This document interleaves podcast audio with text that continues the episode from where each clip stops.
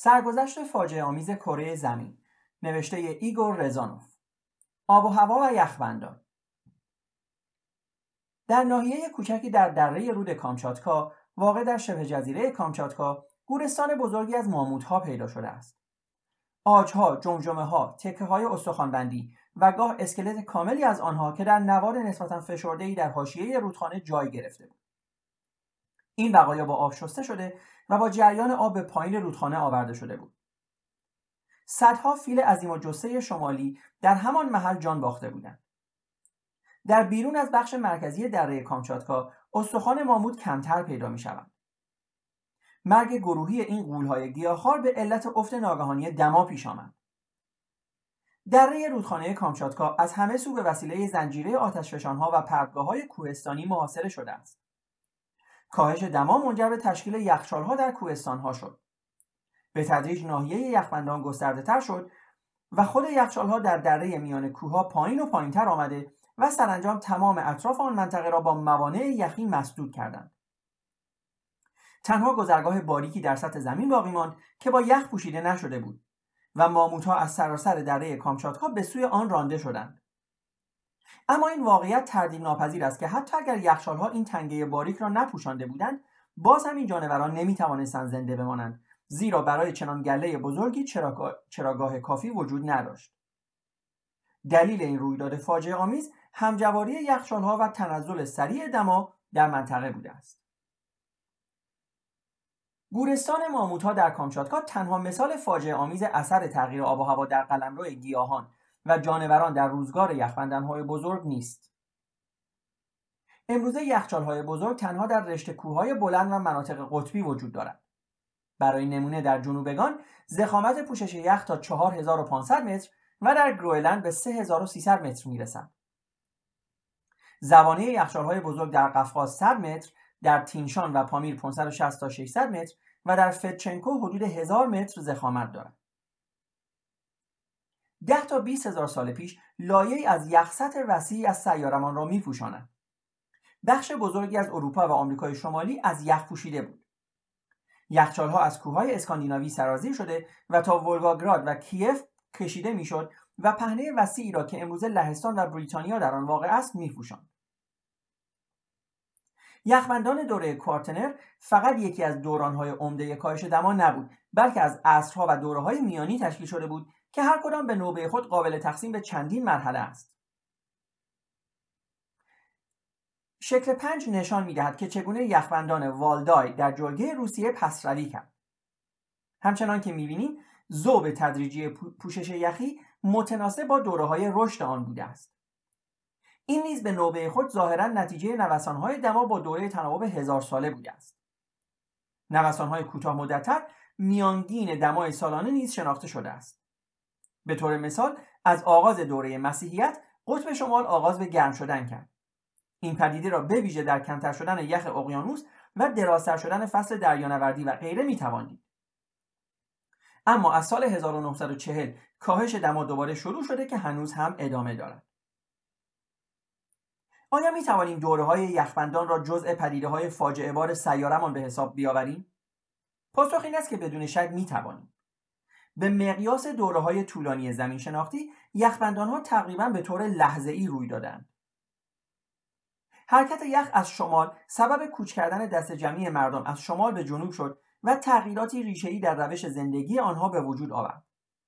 تغییر آب و هوا از یک طرف مهمترین عامل پیشرفت سریع برخی قبیله ها و از طرف دیگر سبب نابودی قبایل دیگر شد. کافی است بگوییم که در آن روزگار سطح مناسب برای سکونت انسان در کره زمین سی میلیون کیلومتر مربع کمتر از زمان ما بوده است. چه چیز سبب این کاهش سریع دما گردید و آیا در آینده نیز باید چشم راه حجوم سرما باشیم؟ مسلم است که سرمای شدیدی که در یک میلیون سال پیش در آغاز دوران کاترنر در شمال سیارمان پیش آمد در تاریخ زمین تنها رویداد از این نوع نبوده است. رسوبات یخچالی در آفریقا، آمریکای جنوبی، هند و استرالیا کشف شده که تقریبا در 300 میلیون سال پیش در دوره کربونیفر تشکیل شدند. حتی آثار قدیمیتر فعالیت یخچالها مانند عصر یخبندان دوران ریفی در 600 تا 700 میلیون سال پیش شناخته شده است. قدیمیترین ساختارهای یخچالی بیش از هزار میلیون سال قدمت دارند. گفتنی است که همه دوره های بزرگ یخبندان با دوره های کوهسازی عمده در زمانی که پستی و بلندی های زمین بیشترین اختلاف سطح را داشتهاند همزمان بوده است. در آن شرایط از سطح دریاها کاسته شده و نوسانهای آب و هوا بسیار مشخصتر گشته است. هنگامی که دانشمندان تجمعهای گیاهی را که سی تا پنجاه میلیون سال پیش در سیارمان وجود داشته تجزیه و تحلیل می کنند در میابند که دما به تدریج افت پیدا کرده و هوا به آرامی سرد شده است دانشمندان این پدیده را با کوهسازی فشرده بیش از همه با افزایش ارتفاع مطلق پستی و بلندی های جنوبگان ارتباط می دهند. کوههایی که در جنوبگان یعنی درست در قطب جنوب تا بلندای 2000 متر سر برآوردند نخستین کانون تشکیل یخچالها را تشکیل دادند. اکنون مسلم شده است که یخبندان در جنوبگان بیشتر از سی میلیون سال پیش آغاز شد. شکل گرفتن یخچالها خواص بازتابی آنها را به شدت افزایش داد و این امر نیز به نوبه خود منجر به کاهش دما گردید. به تدریج پوشش یخی هم در گستردگی و هم در زخامت پیشتر رفت و تأثیر آن در نظام حرارتی کره زمین پیوسته افزایش یافت. دمای یخ و آرامی کاسته شد و قاره جنوبگان به صورت بزرگترین انباره سرما در سیاره ما درآمد. های اقیانوسی و چرخش جو سرما را به سرتاسر سر سیاره رساند و به تدریج آن را خنکتر کرد. فرایندهای کوهسازی که به ویژه موجب بالا آمدن کوهها در جنوبگان شد شرط لازم ولی نه هنوز کافی برای شروع یخبندان بود. میانگین ارتفاع کوهها نه فقط امروز کمتر نیست بلکه شاید بیشتر از زمانی باشد که یخبندان اوایل دوران کواترنر شروع شد. ولی سطح یخچالها به نسبت کوچکتر شده است. افزون بر اینها علل دیگری هم مورد نیاز بوده است تا به طور مستقیم موجب ایجاد سرمایه سریع بشوند. در این مورد چند فرضیه وجود دارد. اما پیش از آن که به برخی از آنها بپردازیم باید تأکید کنیم که برای یخبندانهای بزرگ کاهش زیاده از حد دمان لازم نیست. برآورد شده است که کاهش دو تا چهار درجه سلسیوس در دمای متوسط سالانه سبب پیدایش خود به خود یخچالها می شود که به نوبه خود دما را بیشتر پایین می‌برد و سبب می شود که یخ پهنه وسیع از سطح کره زمین را بپوشاند. کاهش دمای متوسط سالانه به چه چیز بستگی دارد؟ گفته شده که دلیل آن تغییر مقدار گرمای دریافت شده از خورشید است. در قسمت های قبل درباره دوره های 11 ساله پرتو افکنی خورشید صحبت کردیم. شاید دوره های بلند مدتتری نیز وجود داشته باشند در هر حال کاهش و افزایش دمای زمین بستگی به تغییراتی دارد که در مقدار انرژی دریافت شده از خورشید حاصل میگردد. اما اوضاع جوی نیز در سرما و گرمای زمین تأثیر نهد. نخستین بار در سال 1909 آرینیوس بر نقش عظیم دیوکسید کربن به عنوان تنظیم کننده دما در لایه های سطحی هوا تأکید ورزید. دیوکسید کربن تابش خورشید را آزادانه به سطح زمین میرساند ولی مقادیر زیادی از تشعشع گرمای زمین را جذب می کند و به صورت پوششی بیکران مانع از سرد شدن سیاره ما می شود. دیوکسید کربن موجود در جو اکنون بیشتر از 3 صدم درصد نیست. هرگاه این رقم نصف شود میانگین دمای سالانه در مناطق معتدل تا مقدار 4 تا 5 درجه کاهش می‌یابد و سبب آغاز عصر یخبندان خواهد شد. مطالعات آی وی ملکستسوف درباره فعالیت آتشفشانهای کنونی و باستانی او را قادر ساخت که کاهش دما و یخبندان پس از آن را به افزایش فعالیت آتشفشانی مرتبط سازد.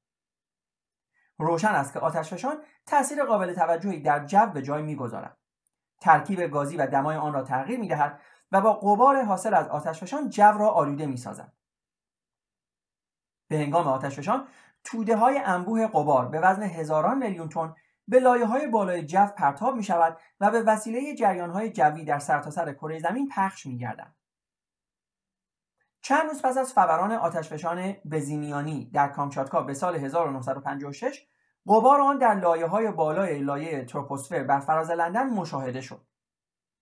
قبار پرتاب شده در سال 1963 به هنگام فوران آتشفشان جزیره بالی در اندونزی در ارتفاع حدود 20 هزار متری بر فراز آمریکای شمالی و استرالیا ردیابی شد. آلودگی به وسیله قبار آتشفشانی کاهش محسوس شفافیت جو را به دنبال دارد که منجر به کاهش پرتوافکنی خورشید 10 تا 20 درصد سطح معمولی آن می شود. به علاوه ذره های غبار به عنوان هسته های تراکم سبب افزایش زیاد ابرها و افزایش ابرها به نوبه خود سبب کاهش چشمگیر پرتوهای خورشیدی می شود. برآورد شده است که افزایش ابرها از 50 درصد کنونی به 60 درصد منجر به کاهشی در حدود دو درجه سلسیوس در میانگین جهانی دمای سالانه می شود. تاکنون نقش آتشفشان در پیدایش یخبندانها خیلی کمتر از واقع برآورد شده است. در زمانهای جدید فورانهای قدرتمند همراه با پرتاب توده های عظیم قبار بارها رخ داده است. تامبورو 1815 186 کیلومتر مکعب کسگونیا 1835 10 کیلومتر مکعب کراکاتوا 1883 18 کیلومتر مکعب کسوداچ 1907 3 کیلومتر مکعب. کاتمای 1912 28 کیلومتر مکعب. بزینیانی 1956 3 کیلومتر مکعب. اما این فوران ها سالهای سال از یکدیگر فاصله داشتند و در طی این فاصله های زمانی مواد پرتاب شده قبلی قادر بودند مدت ها پیش از فوران بعدی فرو بنشینند. بنابراین اثر کلی آنها در آب و هوا چندان زیاد نبوده است. در اوایل دوران کواترنر تصویر کاملا به گونه دیگر بوده است. بررسی رسوبات کف های آرام و اطلس نشان داده است که شدت فعالیت آتشفشانی در دوران کواترنر با تغییرات دوره‌ای همراه بوده است. چنین پنداشته می شود که این نوسان ها در مناطق گسترده‌ای به عمل می آمده است چه در نقاطی که از یکدیگر بسیار دورند لایه های پایینی رسوبات مشابهت دوره‌ای دارند. در کامچاتکا و دیگر مناطق آتشفشانی آشکار شده است که دوره های سرما با دوره های آتشفشانی شدید همزمان بوده است روشن است که میان دوره های آتشفشانی شدید و دوره های سرما نوعی همبستگی علی وجود دارد اما نباید در اهمیت آن اغراق کرد همانطور که پیشتر گفتیم پیش شرط تعیین کننده آغاز یخبندان وجود پستی و بلندی های متفاوت در سطح زمین است که معمولا با کوهسازی پدید می. نوسان های فعالیت خورشیدی، آتشفشانی و شاید علل دیگر نیز مکانیزم چاشنیگونه ای دارند که در موقعیت مناسب سبب یخبندان می شوند. خب دوستان عزیز ممنونم از اینکه با ما بودیم با یک فصل دیگه از کتاب سرگذشت فاجعه آمیز کره زمین. روز و شب همه شما خوش. دوستان و همراهان گرامی اگر از پادکست های ما لذت می‌برید و تمایل به پشتیبانی و حمایت از تیم کوچک ما را دارید با مراجعه به وبسایت www.patreon.com talk تبدیل به یکی از حامیان مالی و پاترون های ما شوید. پشتیبانی شما به ما در تولید پادکست های بیشتر و با کیفیت تر کمک می کند با تشکر.